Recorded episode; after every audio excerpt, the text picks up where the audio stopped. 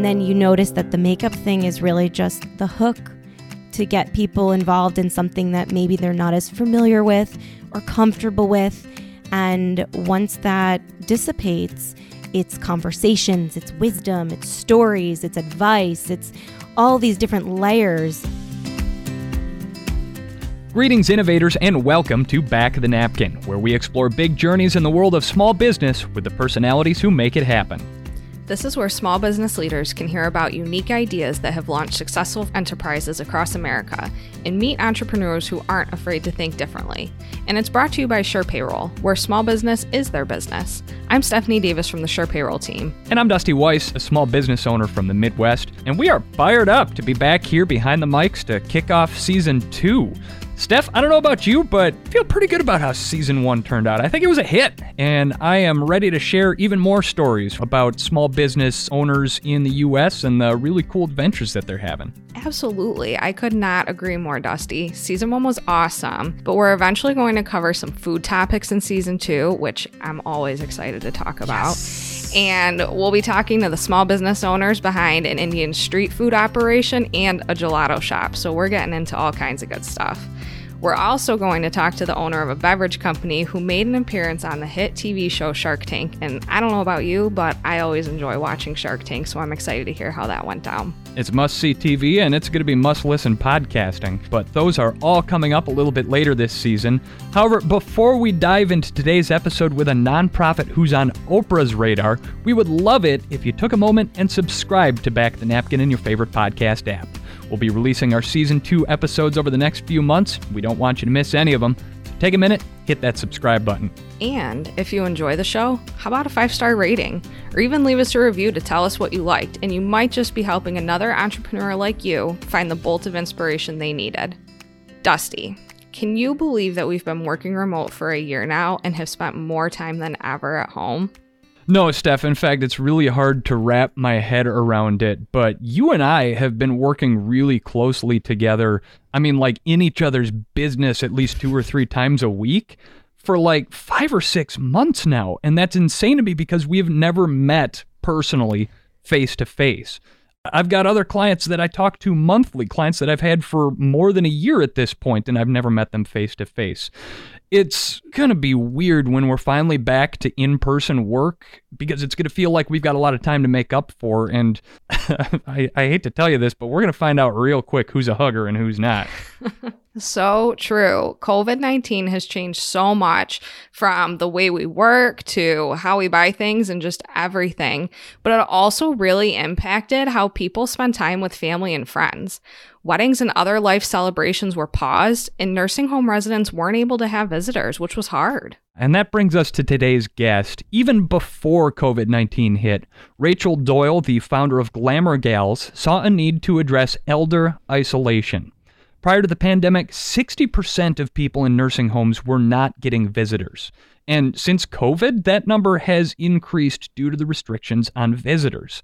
The original concept behind Glamour Gals was to reduce elder isolation by having high school and college volunteers provide makeovers to nursing home residents. And since COVID, they've pivoted to connect safely with these seniors.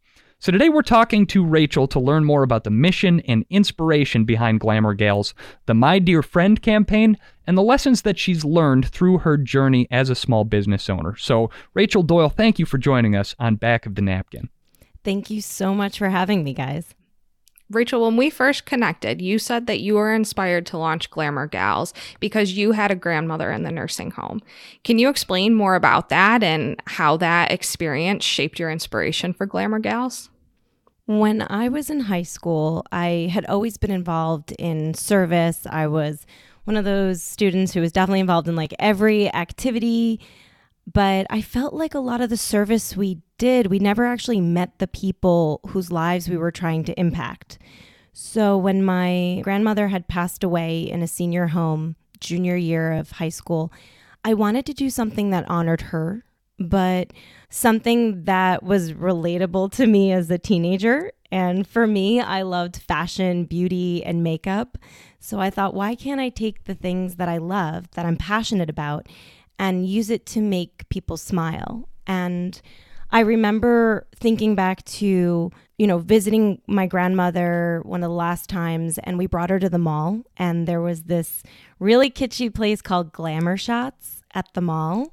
You two might actually remember them. When I speak to teenagers these days, they're like, Glamour Shots? What's Oh. that? And we actually tried to go in and do it, but push comes to shove, it was too expensive. We couldn't get dolled up and take a, a memorable picture together. And I just thought back to that moment of there's something special about giving someone a makeover or getting all dolled up and taking a photo together with that tangible memory. So when I combine the idea of doing those makeovers that I usually did with my friends to going into the senior homes and connecting with the residents there. And if you have nothing else to talk about, you can say, What color lipstick would you like? Or what color nail polish would you like? And all of a sudden, the conversation turns into their first date or that horrible color blush that they wore once or that they're so against makeup. And then before you know it, their nails are painted, they've got lipstick and blush, and they're telling me about their first boyfriend. So I think it was a combination of just the personal journey that I had with my own grandmother and wanting to honor her, but also finding service that was relevant and relatable to myself as a teenager. So, prior to COVID, the organization partnered with high school and college age students across the country to provide makeovers to nursing home residents. When did you get started? What was it like when you first got started? And how has the program grown through the years? I never imagined that I would be at the helm of a nationally or globally recognized nonprofit that is now spread throughout 18 different states across the country and Canada. I was 17. I remember getting the idea, thinking of the idea that summer, and then going to one of the local senior homes that I usually volunteered at, maybe once a year, where you play a musical instrument over the holidays. And I went in and I pitched my idea called Glamour Gals, where we would come in and give beauty makeovers and have conversations with the seniors there. And the activities director turned to me and was like, Who's the adult in charge? And, you know, who's your corporate sponsor? And I'm like, with my little notepad, I will get back to you. I have no idea what a corporate sponsor is, you know? So I walked out of the double doors of that senior home, jumped into my mom's minivan and looked at her and said, Well, you're an adult. Will you like sign the paper for this woman? And back in the day, I actually opened up the yellow pages and started cold calling makeup companies, pitching them. And I remember you know, one of my first cold calls, I ended up on the line with a Mary Kay representative who just loved the idea. She was very close with her mom, who was in a senior home. And she said, you know what? I'll donate all my makeup. I'll come with you to the very first makeover. So those were the humble beginnings of Glamour Gals. And then at our very first makeover, a month or two later, you know, things don't happen overnight. We had our very first makeover, and the senior home happened to just put out a press release and the New York Times showed up to our oh, very Wow. first makeover. So I remember like walking into that room being like, okay, if this doesn't go well, my life is over. The New York Times is going to report on it. Thankfully, it went the opposite of that. And what began with just two volunteers that I had dragged from homeroom now is a national movement with thousands of volunteers and making an impact in so many local communities, connecting teens and seniors. And although makeup was kind of the inspiration behind the service, it's become really a tool for conversation. And just like an artist has a paintbrush, you know, we have our computers, it's just a tool, but it's really that during time when you sit and pause and connect with people. And that is the heart of the Glamour Gals program is that connection that we have. I've just got to say, I'm really impressed that at 17 years old, you were organizing volunteering events and calling sponsors and appearing in front of press crowds. Because when I was 17, like it was all I could do to get out of bed and make it to school by 8:30. I was not impressive as a teenager, and so my hat is off to you for that. But I also know from having spent a little bit of time volunteering that there is nothing quite like the way that a group of seniors lights up when somebody comes in and just spends time with them. And particularly with the makeup aspect of that, how do the elders react when one of your groups shows up and wants to spend time with them? You know, I think what makes Glamour Gals so unique is that it's a group experience. So we would go into an activities room, which was probably like painted peach, and it was quiet, and everybody is like parked in a wheelchair, possibly, because a lot of times in homes, the seniors have to be in wheelchairs. And there is this air of like hesitancy. You could feel it. I've been to thousands of volunteer opportunities with Glamour Gals, and everyone kind of starts the same, where we're all kind of like standing there, and then everybody takes that deep breath and just goes, let's have some fun. Let's connect with someone. Let's put our phone to the side and have a real conversation eye to eye. A lot of times, seniors, if they've had a stroke, they might be hunched over. And it's important to sit down next to someone eye to eye, have a conversation, which I think for teenagers these days, or for any of us, to lift our eyes up and look someone in the eyes and connect with them in that way is so rare that just by that action, it just unlocks this incredible atmosphere of connection. And before you know it the room is too loud. People are walking by going like what is happening in here? People are coming in and joining who originally maybe wanted to hang out in the hall. They, they weren't sure they were really into the makeup thing. And then you notice that the makeup thing is really just the hook to get people involved in something that maybe they're not as familiar with or comfortable with. And once that dissipates it's conversations, it's wisdom, it's stories, it's advice, it's all these different layers. And what's great is that the students then, with our national platform, they take it back and they can journal about it. And we call them like these transformative journals because they can journal right on their phones. They can earn service hours and awards and scholarships through our program. So these stories that are then captured at the senior home live on through the volunteer journals and and their stories get to have sort of like a second act in the community that has sort of disenfranchised them. I love all of that. And that connection to your point is so important, especially now more than ever. Then COVID came along and disrupted all of that, and you couldn't go in and make those connections with people. So I know you did a pivot to do the My Dear Friend campaign how did that go? And how have you seen the success and still making those connections when you can't connect with people face to face right now so we started 2020 with two giant mylar balloons that had 2O because that was supposed to be our 20th celebration. And we were going to bring these balloons to all of our events because we paid a pretty penny for those darn balloons. And uh, yeah, that didn't happen. Instead of this celebration of 20 years and continuing to grow, within a week of pausing our traditional programming, and this is where I'm excited to sort of share the entrepreneurial mindset that as a social entrepreneur, I've always, I think, had and utilized very efficiently. Where when there's a challenge, I end up leaning in and it scares me a little bit. But I love, I think, that uncomfortable time where creativity can really blossom and bring you to the next step. So within a week, well, actually, within pausing it that day, I literally said to my team, we're going to write an email to our volunteers, to our senior home networks, and our larger networks. First, check in with them because we are in the business of helping people. And right now, people are scared and they just don't know this unknown time we're going into. And we reached out to them, said, How are you? How can we help? And how can we move forward together? And reflecting back, that's sort of a great crisis plan. it was like simple, you get answers, and then you move forward. And within a week, through the forward thinking of our volunteers and our own just creativity, said, we cannot let our teen volunteers go forward without us, and we cannot forget about our seniors because we haven't for the past 20 years. We're not going to start now.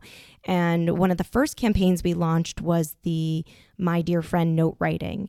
And I think it actually is a real throwback to when, you know, people used to write real letters, sort of like when people used to get together and have real conversations. I was going to say, do the teenagers these days know what a letter is? Yeah, so we're teaching them? everybody how to mail a letter again, even adults. I think we've all forgotten. Mm-hmm. But The reason why we called it My Dear Friend is that we launched it during a crisis. We didn't want any senior to feel left out because, you know, there's always some that are more popular than others. Everybody wants to write to Helen, but not Eleanor, you know? so we wanted to make sure that every senior received a note. They were easily distributed because, as you know, everybody was in crisis, but for senior homes, especially in the beginning, it was horrific. I mean, it was really, really horrific. So we wanted to make sure we could do a service that's easy, accessible, and could still have the same impact.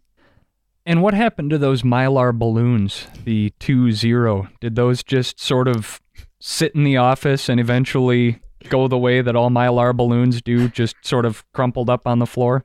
I know, right? The uh, the office that we had to we were actually switching offices the week they announced in New York City that New York City was going to like shut down and we were like, do we rebook the movers? Will we pay two rents? You know, this is where like the business part comes in. So we made a quick decision to say, you know what? We got to do it now. So we literally moved our entire office like mid March. Those balloons are sitting in an office which we've been in like twice in the last year. So they're, they're holding up. They're holding up. Well, you know, the ability to pivot, as you said, it's just so important for small businesses, especially, and for nonprofits. And Glamour Gals is a nonprofit, the first nonprofit, actually, that we've featured on this podcast. And I know that you founded your organization when you were just 17 years old, but had you, prior to that, had an established interest in working in the nonprofit space, or is it just something that you really discovered? I had no idea that nonprofits could be people's jobs like zero. I think when I was in high school, there wasn't social media. You know, we still had those giant cell phones. I think it's when you create something, be it a business or an organization, that fills a demand in the community. Where when people are saying to you, I want more of that, or I need more of that, or how can I be a part of that? That is what drove it forward. I remember when I graduated high school, sitting on the couch with my dad, being like, Well, what do I do with Glamour Gals? Like, I'm going to go to college. And I said, Well, you can't let everybody down. So let's just keep doing it. And then in college, I got really involved in the entrepreneurial groups. I was part of all those pitch competitions and I actually would win them. And then they would say to me, oh, well, you're like a nonprofit, so you're not going to move on like your first place, but we're going to give it to the guy who's doing the business thing and he's going to pitch against the master's students. Stop. And I was like, wait a minute. a good idea is a good idea, you know? So, um, I didn't necessarily stumble into it, but as I continued to fill a demand, I decided to educate myself on it. And I learned in college that people can be a social entrepreneur, people can run it like a business. And I think that's also what kind of set Glamour Gals apart and has given it some of its success because so many people kind of underestimate the resources, the almost the business knowledge you need to make a nonprofit grow and really serve in a way that has a return and you can have staff and you have to deal with all of the business like things within the confines of the nonprofit world which there's a lot more i feel than private business even so, with all of that and the initiatives you oversee and thinking about all of the business things, what does your business model look like specifically? How do you keep the lights on for you and your employees? You know, I mentioned that the nonprofit has to work within the confines of, you know, certain IRS law, but it doesn't mean you can't sometimes try anything and everything within those confines. So I've definitely been in years where I just said yes to everything. Like if a theater in Los Angeles wanted to say, you know, let's collaborate on opening night of Legally Blonde and, you know, ticket sales will go to your organization, we'll get you on stage, you can talk about it. And then during intermission, we're going to like sell dresses. Like we did a lot of creative things within those confines to bring in revenue. I think diversified revenue. And then there were other years where you pull back from that diversity and focus on what's really working. And definitely as a 501c3 nonprofit, donations. And I think that's a real cultural thing in the US. Like when you go outside of the US, economies are run differently and there's a lot more support from the government and there isn't this culture of giving. So I think I'm really grateful that I was brought up in a country that has this culture of individual giving to that. And I think that's what, of course, the driving force of nonprofit revenue, aside from grants or government grants and sponsorships and things like that. Well, I'm the first one to admit that when it comes to nonprofits, there's a lot that I don't know about how they're run. And so I have just been fascinated by this entire concept so far here. We're going to continue this conversation with Rachel in just a moment, but first, it's time for us to check in with the SurePayroll Bulletin.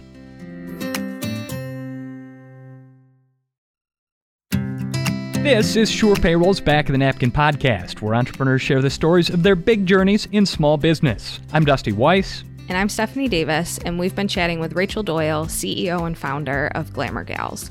Before we dive back into our conversation with Rachel, we want to do a quick fast five with Rachel to better understand her. So, Rachel, when you're looking out your office window, what do you see?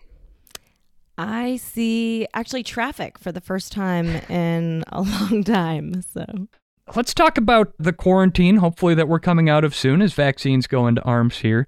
Did you hop on any of the big quarantine trends? Were you a big bread baker, or what was your uh, quarantine coping mechanism? I mean, I love sourdough, and I wish I had the time to to make it seven different ways. I have two small children and are running a national organization, so I was not bread baking. I'll tell you that. Maybe more cocktail making during that time. Yeah, I went through that phase. Spicy margaritas, anybody? Mm-hmm. Um, but I I did jump on that coffee, that frothy coffee thing, that really pretty oh. frothy. Did you remember that? Yeah, anybody? yeah, yeah. I did it once. I thought it was cool, and then I bought all those packets. Never did it again. So fair. I tried it. Do you have a favorite sport or favorite sports team? So this is a shout out to my husband. By default, I love St. Pauli. Are you guys international soccer fans at all? Football, no. as they say in Germany. I um, try, but I haven't quite gotten there yet. So, St. Pauli is this awesome team out of Hamburg.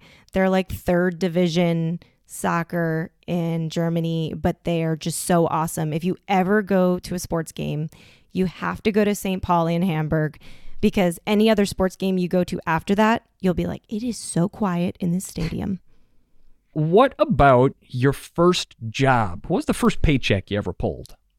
I mean, I, I think I started probably as like babysitting. I actually had a informal party planning business. I know you had another person on talking about party planning, and I'm like, oh yeah, vendors and things like that. Although I'd never, I was too young to do that. I think I had a little more uh, just like internal creativity. But I would say my my first real paycheck was I was a telemarketer for chimney cleaning. Oh, that's tough. I you know, I'll tell you this. I think I took it as a summer job thinking, well, I get paid to prank call people because who really answers the phone and really books chimney cleaning? And they liked me. They were like, "You got a great voice on the phone. You're nice." But I was always handed the yellow pages. And so you either call everybody whose last name is Smith, but they've been called like a thousand times. So they hate you, anybody named Smith. Then you then you have all these really odd names, and then you're like, Am I pronouncing it right? And everybody seemed to rent. So I remember once if I like booked five chimney cleanings and got like a sixth one, I got a bonus. So I called up my parents, like, listen, if I get the five bookings. Will you just be my sixth so I could get the bonus? I don't think I booked anyone that summer, but I bet your parents had the cleanest darn chimney in town, yeah, though. Right. All right, if you get to spend an hour having coffee with any three famous people, living or dead, who do you choose? Trevor Noah, because he's Ooh. just so sharp. He's so mm-hmm. everything mm-hmm. he says is so sharp. Maybe him and his ten writers, but Trevor Noah, Gandhi of course, pre fasting, because we're having coffee, just because I feel like someone who has so much patience, we can all learn from that. And an Egyptian, like the Egyptians, like back in the day of the pyramids, because my first question would be like, how did you build this? How did you do it? Glamour Gals has been around for about 20 years. That's a really impressive milestone for a small business, especially one that was founded by a 17 year old. Do you ever just stop and reflect on that? How has that journey been? I think I have so many pinch me moments. Like, I think when I've had success, I don't get too comfortable in it especially if you've been covered by the press. It's so fleeting. You know, one day Oprah is talking about it, the next day New York Times is writing about it, but that's just one article. That's one four minute segment. And then all the time you fill between it is what really propels something forward. So there's always been this ebb and flow. There's definitely been times where I thought, I don't know if this is just going to like crush us. You know, it's just too challenging for us to get through, be it anything from funding to HR, you know, all those great things people have to deal with in business. And what I found is that if you're willing to lean in and be comfortable when you're uncomfortable in it and work through it, you actually can now look back on two decades and trust my gut and say, I have a good intuition. Or when people ask me a question, I have great answers. And you can be proud of it and have a little confidence in it, but never stop learning and never stop putting yourself in those uncomfortable positions that get you there. So, you mentioned a lot of the press you've received, and part of that included Oprah, which is kind of a big deal how did that impact your business and all? And what did that feel like to be recognized by Oprah? Like, I just can't stop saying that by Oprah because she's great. It was, you know, it was a really big deal and uh, was not expected. She had read the uh, New York Times article. So it happened within the first year of starting Glamour Gals. And it was still, you know, a high school project. We weren't a 501c3 nonprofit. So actually having that press brought us a lot of validity. I would literally say, Oprah likes us, kind of like open the door, come on, you know? But it's it's kind of funny how it happened. I was in AP Stats, not my favorite class. And uh, I got called down to the principal's office. You know, people were like, ooh, you know, you skipped gym, Rachel, you know? And uh, I go down to the principal's office. They sit me down and they said, Rachel, do you know Oprah? And I'm like, yeah, I'm having coffee with her next week. No, I have no idea. I'm like, yeah, she's on the TV. And they're like, well, she called the school. And I'm like, Oprah called the school? They're like, no, like Oprah's people called the school. But Oprah and they want to talk to you. And I remember it was a really big deal that they let me make the long distance phone call from New York to Chicago out of the principal's office and uh, I talked to them. It was like a Tuesday, and they're like, "And we're gonna be there on Friday, and we're gonna film you in your house." And and I was like, "Okay, this stuff moves fast." Um, and my mom was like, "Okay, we need a new house." Because no way my house is gonna be on TV, but you know they work all the camera angles anyway. And I'm like, well, school clearly knows I'm not in school because I'm filming with Oprah, and they they literally showed up. It was the nicest crew, and that piece that aired, it was called a spirit piece. It was four minute uh, long piece that she shows at the end. And she introed it with, you know, Rachel Doyle has found the secret to a beauty makeover makes any woman feel special, or paraphrasing, something like that. And that replayed every Thanksgiving for like four years. And my biggest regret with that is that I didn't have a thing called a website. So no one, I couldn't get on Dateline for like the Oprah effect after years later. Well, I'm like, you know, the phone rings off the hook. I was a minor, so people to get in touch with me had to find out what high school I was in. And they did. They would call the main office. And literally, I had all these secretaries working for me because I'd get called down to the main office like six more times because I got a delivery of packages for donations or people wanted to get in touch with me. So in the beginning, I saw the power of the press. And then later on, I learned how I could use that a little more strategically in college, how I could control the narrative. I was working out and reading one of those magazines. Oh, magazines, right? And I responded to an editor's letter because I felt like I had something relevant to say. And they actually called my dorm room, the editor of the magazine, saying, You know what? We don't want to just feature your response. We actually want to do a column about the organization. So I think there's a power in being relevant and using press to tell your story in a strategic way and you know be able to control a little bit of that. In the beginning it was more of other people driving the story and i think that's great when your idea is novel but if you can continue and see how you can utilize the press to grow your business it's it's helpful I think it's incredible that at 17 years old you had an entire team of managers vis a vis the office staff at your high school, and how fortunate then. But now you've moved on to managing a team of four employees at your foundation. When you look at yourself as an employer, how do you go about cultivating a good workplace culture to really help your employees provide the most value to your nonprofit? You know, as a small employer, I think you face a lot of challenge of building culture. And I think it has to be at the forefront of every day and how you communicate on a daily basis with your employees. I think the idea of always being open to creativity, conversation, and ideas and letting them know they can be heard. Maybe at the end of the day, I'm in charge. The buck stops with me. It might be my decision, but at least I took the time to listen and hear your view. but uh, you know, it's it's it's fun because I think that's something intimate we can offer people that gets lost at big companies that most people can hide behind office plants or you know, responsibility can be shouldered onto someone else. And there's all those weird office dynamics that can happen with a larger team.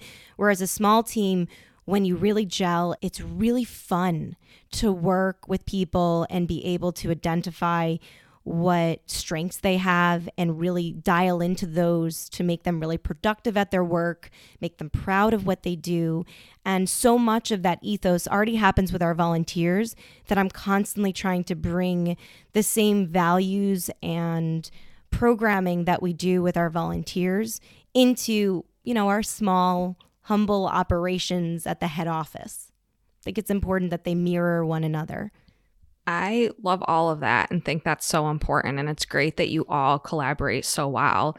With all of that, with everybody being engaged and excited, you've been crushing goals throughout all of this. What's next? Like, what are you hoping to achieve and focus on? So, the past year, when we've pivoted to our new and safe programming, we, you know, of course, launched the My Dear Friend campaign. We launched actually a coloring book we just distributed 3,000 coloring books. And what's unique about that is that the pictures are all based on real program photos submitted from our volunteers. So the seniors are able to sort of not just color any old thing, they can kind of remember the past. And I always feel like anything that's worth remembering, you put it in a book. So we did that. But I, I think what's important to recognize is that the boomer population is only growing older. This is a demand that's going to be continuing. So we're not about to expand into different demographics. I think we really want to stay focused on serving the seniors in our communities. You know, they're sort of behind those double doors and forgotten about so much that you have to keep that focus on, you know, your mission and not have mission creep. But at the same time, I think we showed in the last year that our creativity and being agile in that process can help us get to serve more people even in difficult times. So I would say keeping that creativity to make sure that the longer term impact of addressing elder isolation is still top of the list. I think all of that's great. And I'm excited to follow along and see what happens. And one of these times, I need to get involved in the My Dear Friend campaign too, because I think it's super important and it's just good for everybody. And you're right. I got a letter from a friend the other day, and she was like, I don't normally do this. And I'm like, and I don't normally get these, but this is great. So I think what you're doing is awesome. And this has been so much fun to talk about. Well, April 5th, we're launching our next spring My Dear Friend campaign and our most ambitious goal yet of 50,000 letters. So people can sign up at our website and, and actually join the My Dear Friend campaign. The beautiful thing is, any generation, anybody can get involved and write a kind note we have actually where we teamed up with an artist land of law and she's she makes these hand painted hand watercolored cards so if you're short on time for a small donation you can just download cards and write notes and we have lots of tips and things like that so I'm here for it. I'm stretching out my wrist now because it's been a long time since I actually put pen to paper and pen to letter. But Rachel Doyle, the founder and CEO of Glamour Gals, thank you so much for joining us today on Back of the Napkin. Thank you for having me, guys. Well, that was a heck of a start to season two there, Steph. Absolutely. When I first connected with Rachel, I related to her story as I had a grandma in the nursing home for many years. However, we were very fortunate because we lived right next door to the nursing home and so we could pop in and visit her frequently. But I always felt for the people who didn't have that luxury, and I love the work that Glamour Gals is doing. Yeah, absolutely. And what a lucky grandma you must have had, Steph. But same as you, and as I've watched the news throughout the pandemic, The hardest scenes for me to stomach were always the ones where people were forced to interact with their loved ones through the windows at nursing homes. It was just heart wrenching to see.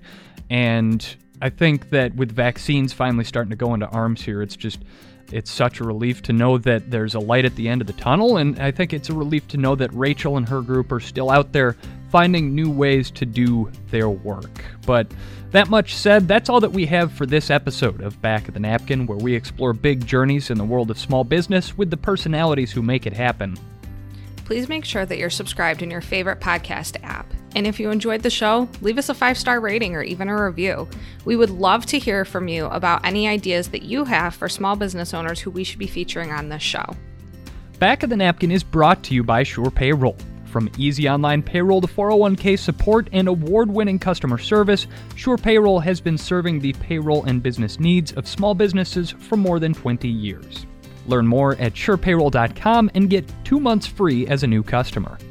Here on Back of the Napkin, I am the executive producer, and co producers are Carrie Straits and Dave Papa. Our production partners are Podcamp Media. Where we provide branded podcast production services for businesses, our editor and producer is Larry Kilgore III. So thanks for tuning in to Back of the Napkin. I'm Dusty Weiss. And I'm Stephanie Davis.